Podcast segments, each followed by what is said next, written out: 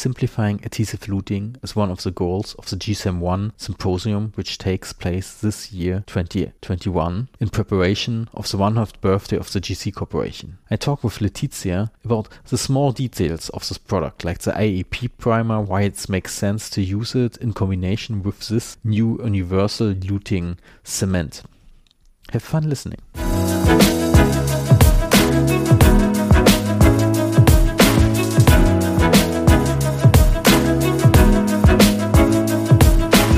Welcome to today's podcast. I'm connected to Belgium. Welcome to the show, Laetitia. Thank you very much for the invitation. It's my pleasure to be with you today.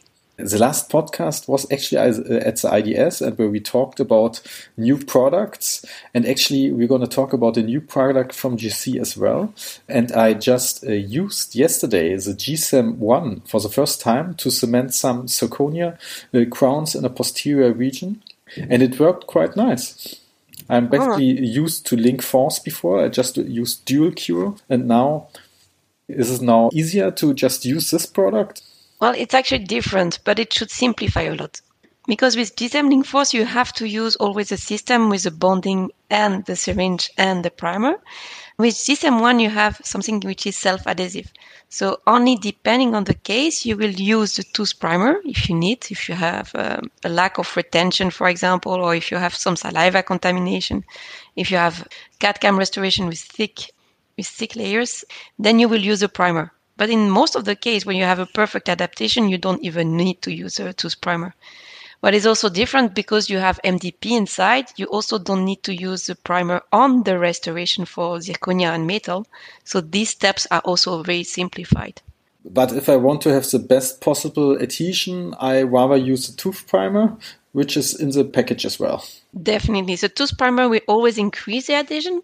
It has different way of increasing the adhesion. First of all, it's like an extra bonding step that you will add. So you will increase your adhesion by the functional monomers which are in the primer itself, but also it's it's make the adhesion with a touch cure effect that you have inside much faster.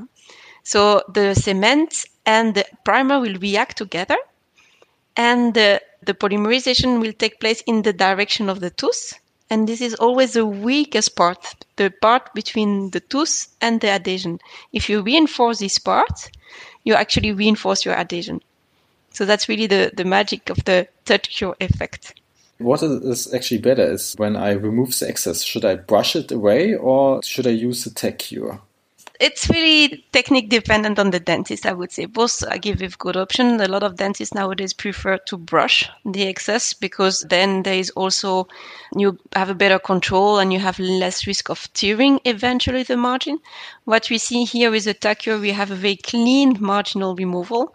So that avoids that you have any gaps at the margin also because you can be quite precise. Some dentists use the tack cure, then they press again, they, they do the final light curing and then they do the final polishing to get a even smoother margin. So that's, um, also an option, of course. Well, yesterday I used the brushing approach, and at the end I light cured a bit, but I found out it was the curing was not super fast. It was five minutes, right? Self curing time is four minutes, so it's quite short actually. But you have enough time indeed to adapt everything and to remove the excess. But four minutes is normally much shorter than many other of the same category actually.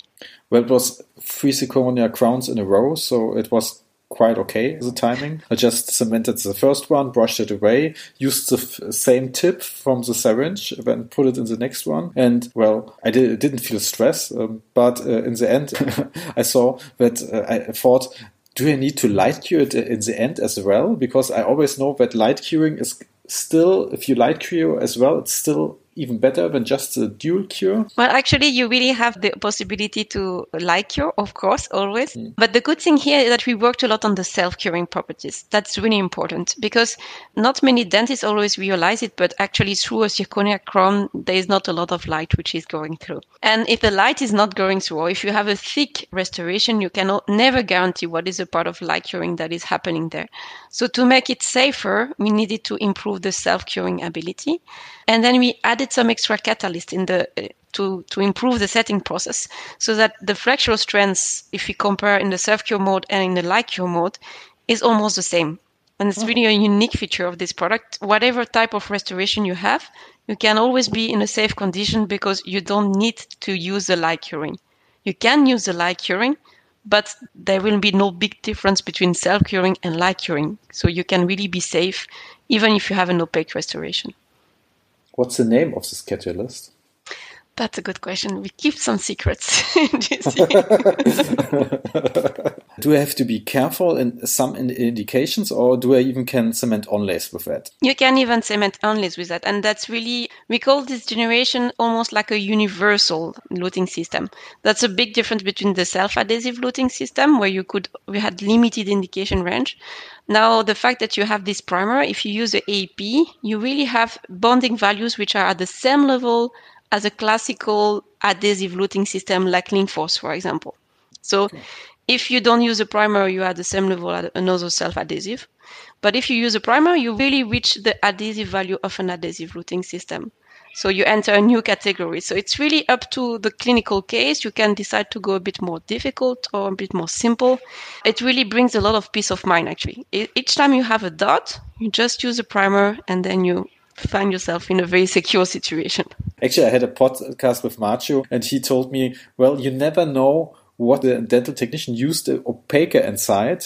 You only know it if you have a CAD-CAM restoration, which is made out, out of one very translucent block. When you know that it's basically all the same. Mostly if you get something out of the lab, you don't know, and that's a doubt for dual cure for sure. The dot is in the opacity, but sometimes also the dot. If you use CAD-CAM restoration, you know that the milling process doesn't make it possible to have a very uh, good adaptation always inside. So you're never also sure of the thickness of your cement.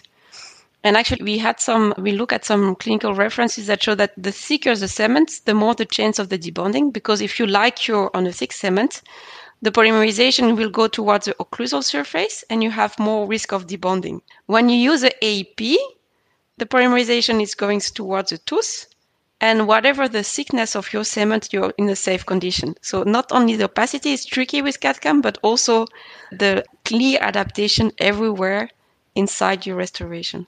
If ever possible, you, you should use this primer.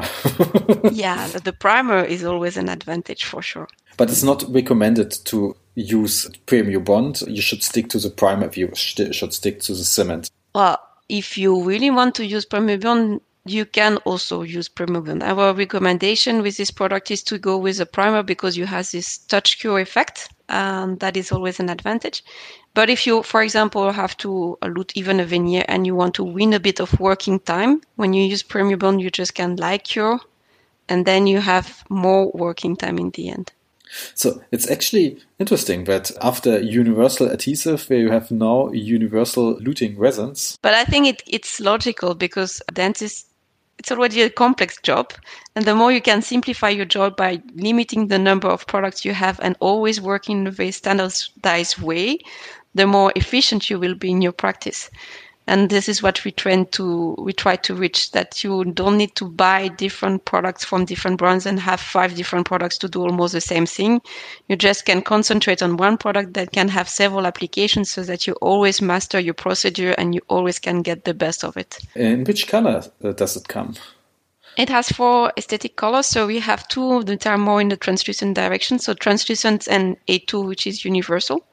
And then we have the two opaque ones. So we have the AO3 and a white opaque because, of course, white opaque is important for all the bleach restorations. However, we know that the, you should not count on your cement to give the color of your restoration.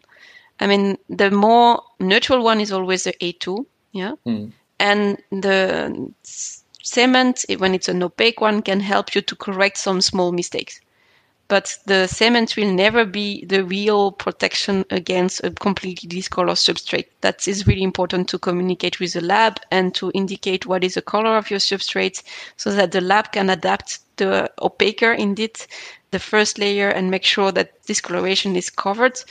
And the cement thickness is so thin that you can never count on your cement itself to make a big difference. You should always count more on the restoration first Actually, I l- always like to use the transparent ones because Yeah? I think it's uh, the easiest way. Either the crown fits or it doesn't. And uh, I would also say the cement doesn't really change anything. But actually, my kind of boss and colleague always argues he, he likes to use try-in pastes to really check if everything is okay with this try-in paste. Do we also have try-in pastes with this product? We don't really have try-in paste. we do have them with LinkForce and with G-CEM Veneer, but we realize that dentists do not exactly use them all the time. So try-in paste is giving a first indications, but uh, for this product, we do not have try-in paste available. You could use the LinkForce try and paste as well, basically. You can use, but they do not match 100%. So it gives you only a direction. It doesn't, it doesn't give you precise indication. Everything is easier now. We can even lute uh, fiber posts with it and uh, don't have to worry about it a lot. No, of course you can uh, lute a fiber post with it. We have these special endo tips that makes it easy to inject directly in the canal. It's dual cure, so even if you are in the depths of the canal, you can have some safety also there that it will cure. And if you want to make sure also with the AEP, you have this touch cure effect, so you're really in a safe situation there. Actually, yesterday, I first just grabbed into the package and first had an endotip and uh, realized it when I wanted to inject it into the crown. but A little bit less handy. it's they're standard tips, so it's easy to change them. Definitely, and that's the idea that we keep on having standard tips because you can easily buy any refill you want. So you're always very flexible in your purchase. That's a choice that we are making at the moment. But the product is actually stored at room temperature, so it's it's a very easy product to keep in your drawer at hand. Actually, uh, I uh, wanted to ask it uh, you, you that uh, just now because I always keep my uh, resin cements in the refrigerator. As I just learned, I don't need to do. Uh, with G-CEM ONE, you don't need to do. With some products, you need to do. So be careful if you cannot make it a generality for all products that you have. But with G-CEM ONE, this is possible. Well, I only got G- uh, LinkForce, and I think I need to store that in the refrigerator Yeah, for with sure. LinkForce, it's recommended. Yeah. it's easier for my nurse to go to the refrigerator and get all the cements. well, if you want to, there is no contradiction to do, huh? contraindication to do, but that gives you more flexibility. But it's good to know that also the tooth primer is uh, then also no, doesn't need to be stored in the refrigerator. You can just keep it in your drawer. Yeah, and then it's it's a very easy to dispense, very clean dispensing. We have a high number of drops in each bottle, so you can really use it for a long time. Yeah, it also has a very ad- nice advantage that actually, in case you cannot isolate, it, it will reduce the risk of saliva contamination. So we did a lot of tests. Uh, you know, as soon as you have saliva contamination, you have a drop in your bond strength, especially after 24 hours. I mean, after some time in the mouth.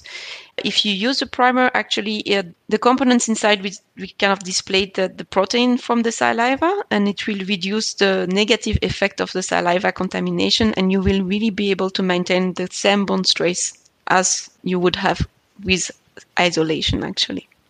I mean, that's one argument more for the primer actually. when, you're Definitely. cementing, when you're cementing full crowns, it's usually not possible.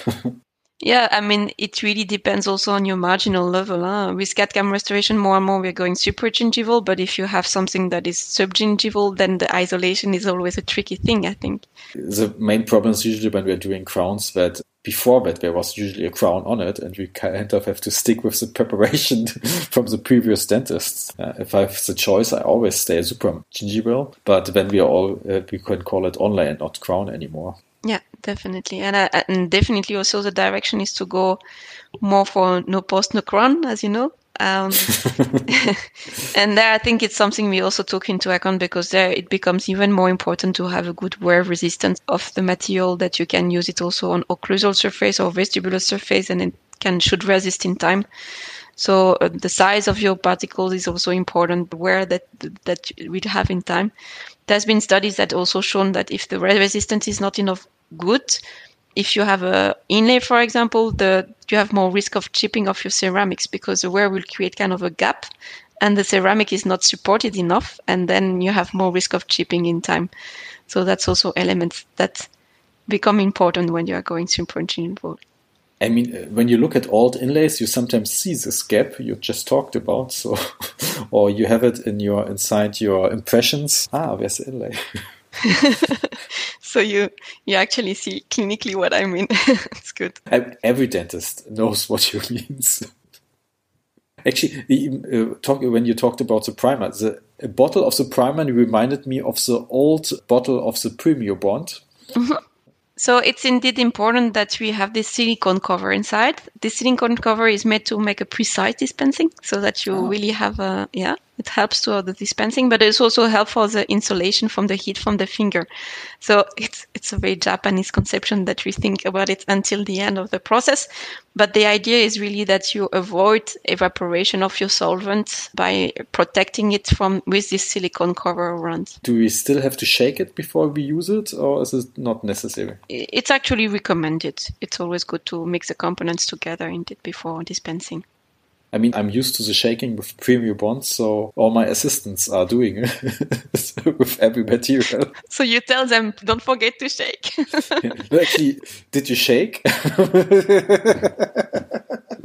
Did you shake this morning? Actually, I was once at a lecture. The professors uh, asked the audience how many are shaking your universal adhesives. I was surprised that I was the only one with my hands in the air. Yeah, it's, it's still a better a better thing to do because we put so many chemical components together in a bonding that it can only improve when we mix them a bit before this before using. It's not being shaked in the drawer when you open it. We can kind of sum up it's much more simple for all dentists who had problems with luting, resin luting cements, or resin luting, not cements. It's, it's, it's a nice concept. Oh, it's a great concept, and I just tried it yesterday, so it works. My recall rate of 24 hours. okay.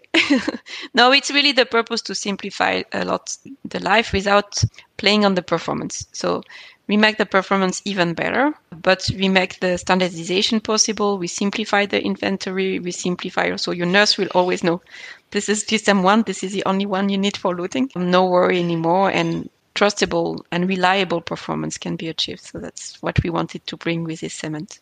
There will be a luting symposium next uh, with GC. You won't have a lecture there.